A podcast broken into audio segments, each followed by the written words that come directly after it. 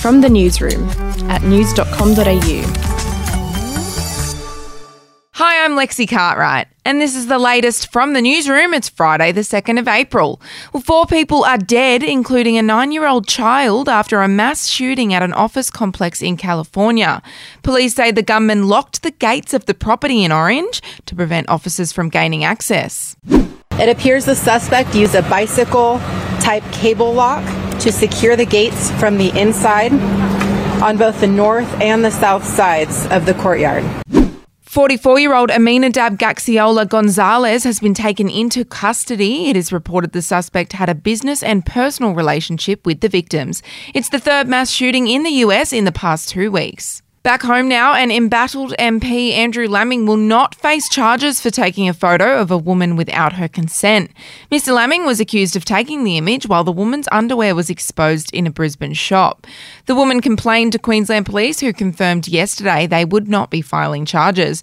Instead, the Queensland MP will undergo empathy training and will not contest the next election. And in some tragic news, a missing boy who disappeared from his regional New South Wales home has been found dead. Six year old Braxton Plant vanished from his home in Wallangra on Wednesday afternoon, leading to a wide scale land and air search yesterday. The boy had Down syndrome and was non communicative. Detectives and family held serious concerns for his welfare given his disability and the fact the home was surrounded by dense bushland and dams. Police divers located Braxton's body in a dam on the property just after 3 pm yesterday. We'll be back in a moment.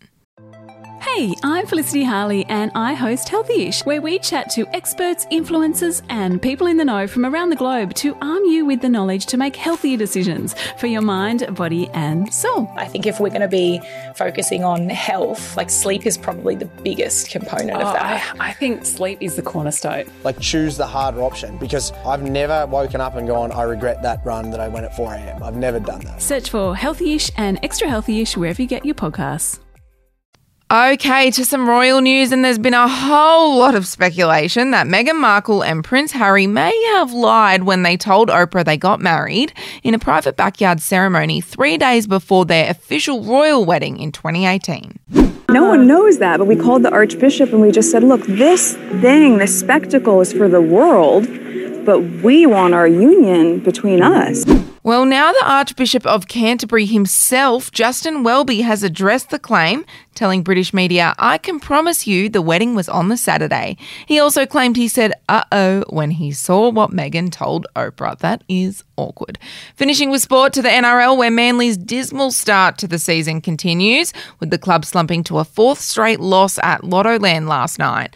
Penrith cruised to a 46 6 defeat over the Sea Eagles, who have endured their equal worst start to a season since 1999. Meanwhile, in the AFL, Brisbane celebrated its first win of the season, beating after the siren to win 73 to 72 in a thriller. And just a reminder if you want to win $1,000, play our daily news quiz at news.com.au forward slash quiz and the cash could be yours.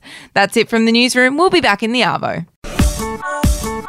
Your update from news.com.au.